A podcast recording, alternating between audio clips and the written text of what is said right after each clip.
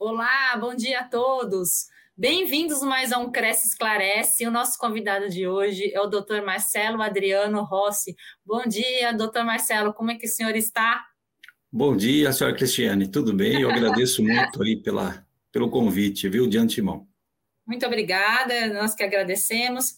O assunto hoje vai ser o que o corretor de imóveis deve fazer para garantir a sua comissão é um assunto que causa muita discussão, é, muita polêmica. O, geralmente o corretor sempre se sente lesado com relação à parte de negociação, tudo que envolve seu honorário. E a gente vai discutir esse assunto hoje ao vivo, junto com os corretores de imóveis. E eu vou começar com a seguinte pergunta, doutor Marcelo: em que momento da negociação o honorário do corretor de imóveis é devido? Olha, Cristiane, é, bom dia uh, ouvintes, co ah, colegas corretores de imóveis, e agradeço todo, toda a direção aí da, da, do Cresce, em nome da Cristiane, e respondo essa, essa questão, que é uma questão muito sensível, e tem sido feita a mim essa mesma pergunta durante anos, no meu escritório, seja com colegas, seja até nas próprias transações imobiliárias. O corretor, o corretor de imóveis, eu tenho que fazer uma, uma preleção rápida, mas importante para essa confecção dessa, dessa resposta. O corretor de imóveis, ele trabalha no êxito, como todos sabem, então ele trabalha de êxito, né? Todos sabem que quando começamos a trabalhar no, numa intermediação imobiliária, é natural que o corretor, quando faz o contrato, ele faça o contrato amando, ou seja, amando, é, é, sendo ordenado um trabalho ou contratado um trabalho de uma parte que deseja ter um resultado, seja para compra, seja para locação, seja para, pela, para consultoria, seja o que for. O, o direito ao comissionamento do corretor, nestes casos, ele é reconhecido pelos tribunais, e vamos começar pelos tribunais, porque é o tribunal, são os tribunais que fazem interpretações das leis e, a, e a, sobre as quais é, devemos preparar os nossos contratos. Então, os tribunais superiores, e falo mais do Superior Tribunal de Justiça, ele tem entendido que o corretor, para ter direito ao comissionamento, ele tem que ter, apresentar o resultado útil ao cliente. E o que vem a ser esse resultado útil, Cristiane? Resultado útil é aquilo, é, o objeto, é a entrega daquilo que foi encomendado a ele. Tá. E o que quer dizer isso? Quer dizer o seguinte: vou dar um exemplo para ficar é, ilustrado e bem fácil de ser entendido. Se o corretor, por exemplo, for uh, receber uma ordem para comprar, para fazer uma intermediação para venda e compra de um imóvel, ele só terá direito ao comissionamento a partir da constatação de que aquela intermediação, aquela venda, ela foi realmente efetivada, ou seja, ela surtiu um resultado útil para aquele que o contratou. O que quer dizer isso? Quer dizer que aquela pessoa que, que comprou aquele bem, ela recebeu o bem e pagou o sinal, ela, ela caracterizou o contrato de compra e venda. Agora, interessante, Cristiane, eu preciso fazer mais um comentário sobre isso, porque isso é importante e é o que realmente dá problema nas intermediações imobiliárias. O resultado útil nessa intermediação imobiliária, quando é feito esse contrato, ele não adianta somente a, a caracterização a, do própria venda em si, ou seja, a venda foi feita, é, o, o, o, o comprador comprou o imóvel e o proprietário realizou essa, assinou os contratos e tudo mais. Isso não é o suficiente. E digo por quê? Porque se for verificado nas certidões do imóvel algum impedimento jurídico, principalmente, que não foi visto pelo corretor de imóveis e nem pelas partes, o negócio pode ser desfeito e esse resultado útil pode não ocorrer, pode ser revertido. E aí mora um grande perigo, Cristiane, que é o corretor responder por perdas e danos, porque se o corretor não tiver informações claras dos riscos envolvidos naquela intermediação na, nas especificações do negócio, nas, na qualidade, na, nos atributos jurídicos, nas características dos imóveis, e isso tanto é para isso que fazem o curso, que se preparam, ele responde por perdas e danos em juízo. Veja, as partes podem até desfazer o negócio porque não tinham conhecimento de um, de um fato jurídico. Isso em tese, né? Mas o corretor tem a obrigação de investigar isso. Olha que curioso, viu? Ele tem esse, essa, esse papel jurídico, de assessor jurídico, preliminar, muito importante. Então, tem que tomar cuidado. Então, a, a, só respondendo objetivamente a, a pergunta, viu, Cristiane? É um, nesse bate-papo nosso, o corretor tem direito ao recebimento da comissão com resultado útil. Isso aí está previsto, viu, no, no Cristiane, no artigo 722 do Código Civil, tá? E, e, como é que é feita? É, é desculpa, essa pergunta nem está no roteiro, mas eu vou fazer. É, então, quais as ações que o corretor de imóveis ele tem que fazer, então, para é, se prevenir e evitar que alguma coisa assim errada saia no momento da negociação e, consequentemente, o honorário dele não seja afetado. O, o que, que ele Excelente deve fazer a priori? Excelente pergunta, Cristiane. Olha, o corretor, acima de tudo, ele tem que ter uma fazer uma uma divisão da conduta ética e da conduta comercial. Ele tem que ter isso dentro dele, porque normalmente o profissional que trabalha de êxito, ele se preocupa por conta das necessidades do dia a dia e tudo mais. Ele vai direto ao resultado, ele precisa receber a comissão. Sim. E precisa tomar muito cuidado para não atropelar as condutas, as suas obrigações, porque essas obrigações hoje estão previstas em lei. Sim. Então, o corretor, quando ele conhecer o imóvel, quando ele, ou melhor dizer, estiver fazendo um negócio imobiliário, uma intermediação imobiliária, ele deve descrever no contrato com o seu cliente, com, com quem o contratou, qual é o serviço que ele vai realizar.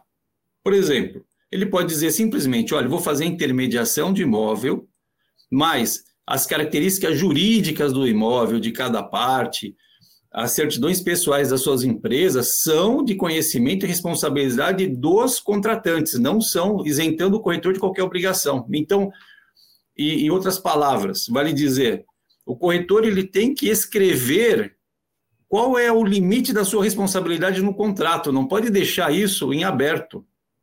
Porque se der algum problema, isso vai ser carreado, vai ser levado na, a responsabilidade do corretor de imóveis. Então, ele deve o quê? Deve colocar, por isso em contrato, escrever de uma forma clara, objetiva, exatamente o serviço que ele está prestando. Ótimo. Doutor, é, caso haja é, um arrependimento, porque pode ocorrer no, no, do comprador ou vendedor, o honorário ainda é direito do corretor de imóveis? Em que momento esse arrependimento é, é ele não é, é, é, ele também pode ser nulo, né? Pode. Olha, o Cristiano, isso foi uma discussão recentemente pela ministra Nancy Andrighi, e e nesta, nessa emenda, né, quando você tem uma decisão na, no, no Superior Tribunal de Justiça e é produzido esse entendimento do ministro, ela apreciou uma questão falando do arrependimento e da desistência. Ele, ela disse, é, é, ela fez essa, essa análise na interpretação do artigo 722 do Código Civil, e a gente vai comentar um pouco sobre ele. Então, o arrependimento, segundo a ministra, segundo o entendimento do STJ, é o seguinte: o, se as partes, o corretor fez todo o trabalho direitinho, pôs o serviço no contrato, previu tudo, trabalhou, e as partes foram lá, teve o resultado útil, um pagou o, o saldo, pagou o sinal, deram-se deram por quitado tanto o serviço quanto os pagamentos, e o corretor ficou, está guardando uh, na condição de, de intermediador o seu pagamento. Aí, de repente, eles recebem um telefonema, uma informação, um e-mail, dizendo: olha, nós desistimos do negócio, nós nos arrependemos de fazer esse negócio. Neste caso, a, a comissão é devida. É devida. Ah. Se o corretor fez todo o trabalho para o qual foi o trabalho para o qual ele foi contratado e cingiu dos seus cuidados, ele tem o direito ao recebimento da comissão. Entretanto, existem algumas exceções. Se, por exemplo, Durante, na intermediação, as partes fizeram todos os trâmites contratos. E aí, no momento, deu, deu-se o, sinal, o sinal, pagou-se lá o sinal, da, da, o princípio de pagamento do contrato. e quando o comprador recebeu as certidões do corretor e verificou que lá existem inúmeras pendências jurídicas, ele, ele tem o direito de se arrepender. E neste caso, nessa, nesse arrependimento que é interpretado como desistência do negócio e justa, aí o corretor não tem direito ao comissionamento, porque ele não apresentou as certidões da, com os, os detalhes ou as informações do imóvel antes da, da intermediação imobiliária. Veja bem, neste caso, o corretor deve, sem dúvida, tomar cuidado e se cercar dessas informações antes. Se ele não quiser assumir essa responsabilidade, que escreva no contrato. Não esqueçam disso, isso é muito importante, viu, eh, pessoal? Isso, Cristiane, é o que tem levado aí, é o, é o carro-chefe dos problemas jurídicos de intermediação imobiliária de construtoras, de intermediações de apartamentos, casas avulsas e tudo mais, viu? É, é o carro-chefe do problema, é essa falta de previsibilidade contratual. Doutor, chegou uma pergunta aqui, é Leide Ibi, Ibi Apino. É, doutor, é, sobre a captação, cliente proprietário era meu e a outra parte, estagiário, vendeu a casa para a vizinha. Tem apenas uma mensagem que diz que sou corretora da proprietária. Fizeram a venda e não recebi a comissão de captação e nem a avaliação que fiz. Ela quer saber o que, que ela faz, né? O, qual o procedimento que ela toma. É, a Nancy, né, que fez a pergunta, não é isso? É Leide, é Leide, a Leide. E, é a Leide e, e Belpino, né? Tudo é Leide, é o seguinte, ah, o Código Civil, ele faz uma previsão, a partir do artigo 722, que ele, havendo a intermediação, o início da apresentação das partes pelo corretor de imóveis, e após essa apresentação, o corretor se cercou de todas as informações, ele foi diligente, tomou cuidado, mas de repente as partes sumiram, não deram respostas, não, não deram justificativa qualquer sobre o andamento e você se sentiu desamparada, meio que viajando ali, não sabe o que está acontecendo. Neste caso, a, o Código Civil ele é muito expresso. Se você intermediou, fez, foi diligente, tomou as precauções iniciou, e as partes sorrateiramente depois se juntaram e fizeram a comissão, seja por estagiário, seja por uma outra pessoa, mas por fruto do seu trabalho você tem direito à comissão integral, tá? Se caso, no caso, se você tivesse uma, um corretor na sua imobiliária trabalhando com você que tem iniciado esse trabalho, e esse segundo corretor continuou o trabalho e ter com êxito e você não recebeu nada, daí o, você, tem, você tem direito a receber a sua parte da, da, da, corretora, ou seja, tem que ser dividida a comissão em partes iguais, isso também está previsto em lei, para que cada qual receba o seu quinhão. É assim que deve ser. Agora, veja, se você Desculpe. Tem uma questão que ela colocou aqui que parece que foi estagiário que vendeu. O estagiário ele, não, ele nem é. pode fazer negociação. Exatamente, Cristiane. No caso, neste caso da lei, o estagiário ele não tem, é, ele está exercendo ilegalmente a profissão, né? Então você veja, quando nós tivemos aí lotados como delegado distrital, é, nós vimos que há vários casos de irregularidades. Isso tem sido um escopo de trabalho muito intenso do Cresce durante anos e brilhantemente feito. Né? Então, a, a profissão exercida ilegalmente é crime, tá, gente?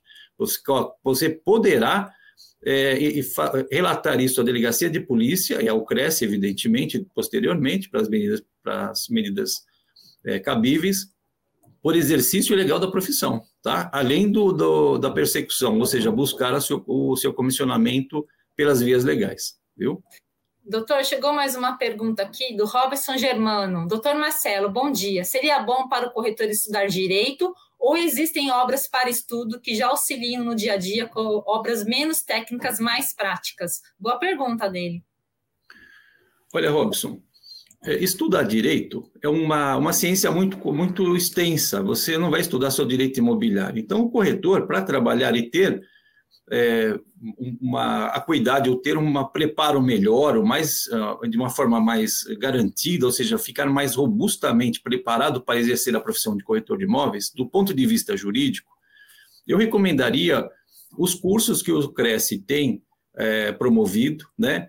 E dentre outros, existem, existem, alguns cursos específicos, depois eu posso passar para a Cristiane, eu não os tenho agora de cabeça, que prepara o corretor sobre noções gerais de direito e de contrato, tá? Sobre contratos, eu posso dizer que tem brilhantes colegas, até eu mesmo já falei sobre isso, sobre as características do contrato, toda, fizemos várias preleções a respeito disso, né?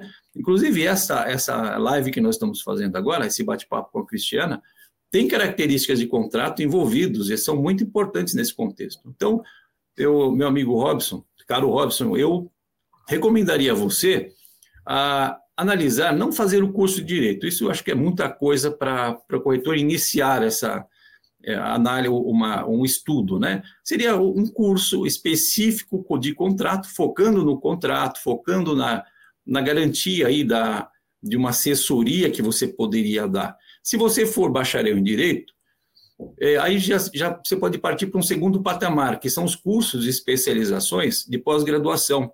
Inúmeras faculdades aqui em São Paulo têm cursos excelentíssimos. Eu mesmo já proferi algumas, algumas palestras em algumas universidades sobre esse tema e você pode, pode pesquisar que você vai encontrar bastante coisa, viu, viu Robson? É, doutor Marcelo, é, boa dica, né? O, o Cresce realmente tem alguns cursos online, é bom procurar na nossa TV, no YouTube, que é, diversos temas já foram proferidos por profissionais. Acho que, inclusive, o doutor Marcelo já participou de palestras com a gente, né, doutor? E é bom fazer uma pesquisa assídua aí, que, que tem muita coisa bacana aí na, na nossa TV. Doutor, eu, eu, enfatizando que eu não sei se eu fiz essa pergunta para o senhor já, mas eu queria perguntar de no, novamente: existe alguma lei que garanta, garanta esse direito ao corretor de imóveis do recebimento da, do honorário? Sim, existe sim, Cristiane. A, a lei que tutela o direito ao recebimento do corretor de imóveis é o Código Civil Brasileiro, a partir do artigo 722. Ele vai até o 728. Lá existem as regras gerais que falam especificamente do, do contrato, fala da, dos direitos e, e, deveres do corretor de imóveis, tá? Esse, esse código, aliás, este dispositivo legal, estes dispositivos legais, a partir do 722, eles foram amplamente discutidos nas cortes superiores dos tribunais, para suas interpretações, adequações ao fato real na sociedade. E por conta disso mesmo, houve uma forte insurgência e interpretação conjunta com o Código de Defesa do Consumidor.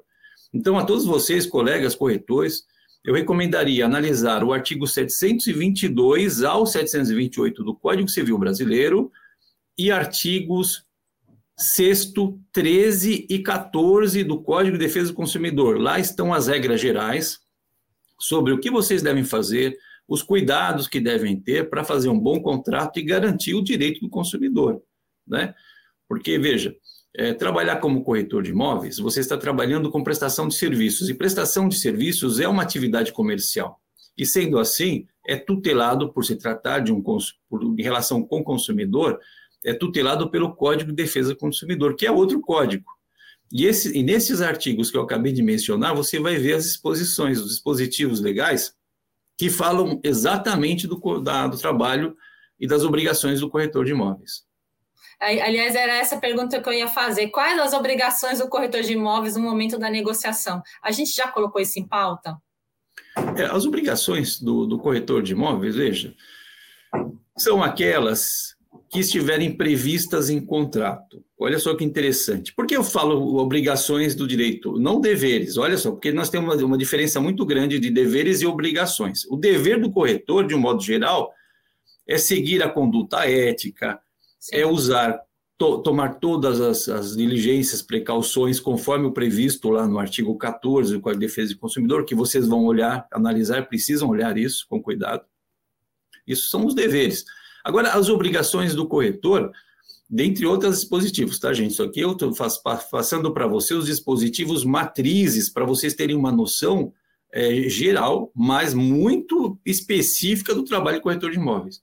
Agora, as obrigações do corretor de imóveis, é, é curioso, curiosamente, é, você pode, são aquelas que estiverem previstas em contrato. Ah, o que quer dizer isso? Quer dizer que se eu tiver uma, um dever escrito em lei e eu, e eu dizer lá no, no, contrato que eu não sou obrigado a isso, eu fico sem essa responsabilidade? Em alguns casos, sim. Inclusive nessa da, do recebimento da comissão. Por exemplo, você agindo de boa fé uma, na sua conduta ética, corretor de imóveis pode dizer: olha, não tenho conhecimento de toda a vida jurídica do vendedor de imóveis, então eu não posso saber qual a situação das empresas dele, dos filhos, etc. e tal. Por não saber disso, não deixe os contratos em branco. Você fala, olha, qualquer responsabilidade de evicção que é, é, for refletida nos, nos, sócios daquele vendedor, nas suas empresas, ou até mesmo nos seus sucessores, é de responsabilidade dele, passando essa responsabilidade para o comprador. E se ele quiser um trabalho mais, ah, vamos dizer assim, específico de análise, ele vai ter que contratar uma pessoa especializada para fazer isso, que não é o corretor de imóveis. Mas sim. o corretor tem sim que prestar todas as informações, que tem conhecimento, para dar segurança ao consumidor, que é o cliente dele. Doutor, chegou uma pergunta aqui do nosso internauta, o César Augusto Pinto Neto. Doutor Marcelo, na correria do dia a dia, nem sempre o corretor consegue que o cliente assine um contrato de trabalho para procurar imóveis com o cliente, até porque existe resistência pela parte. É, conversas com WhatsApp, e-mails, tem força? Ele quer saber se tem força jurídica. Caro César, é uma excelente pergunta. Isso tem criado muita confusão, essa noção de contrato, e, e os, as pessoas, os, os corretores de imóveis, entenderem que é necessário fazer um contrato. Nem sempre é necessário escrever, por isso, em contrato escrito. Preferencialmente, a gente sugere que seja feito dessa forma, ainda que já tenha, que seja preenchido depois, com a presença das partes. Mas, olha, para caracterizar um contrato, você precisa de três coisas. Primeiro, partes legítimas. Você precisa. A, a parte que estiver vendendo o imóvel tem que ser o vendedor, tem que estar contido lá na matrícula do imóvel, tem que ter uma escritura em seu nome, etc. e tal. Segunda, segunda parte, é, objeto. Você tem que. Aquele objeto não pode ser um objeto é, mais ou menos descrito, não, ele tem que ser descrito com as suas especificidades é, contidas na, na, matrícula do imóvel, até com o número de contribuintes, se for, se for é, estiver à disposição, porque lá tem o IPTU, tem os encargos e tudo mais. Então, é importante que, sim, você, ainda que faça isso por WhatsApp, fala assim, senhor, é, nós, nós temos um imóvel, ele está localizado na rua X, está é, registrado na matrícula imobiliária número tal, e o preço dele é tal. Então, nós temos lá uh, o preço para poder vender. E quem está vendendo é o senhor fulano de tal, com seu CPF e o seu RG. Então, você vai descrevendo. E a terceira parte do contrato, que é, também é muito importante, são é, é o, o, próprio preço que eu acabei de dizer e as condições em que aquilo, uh, em que o negócio vai se desenvolver, sobre o qual o negócio vai se desenvolver. Quer dizer isso? Quer dizer que será pago um preço, um valor de sinal de tanto, na data X, depois de tantos dias mais tanto, e você vai é, descrevendo como aquilo vai acontecer. Depois, o momento que vai ser que será apresentado as certidões. Depois, é, quais são os problemas jurídicos que o corretor, veja bem, o que o corretor de imóveis tem, tem conhecimento e está declarando para o comprador quais são. Então, você não pode omitir o problema para poder fazer um negócio. Pelo, pelo amor de Deus, nunca façam isso. Isso gera perdas e danos e pode causar um grande problema para vocês, corretores de imóveis, tá? Então, não sonega informações.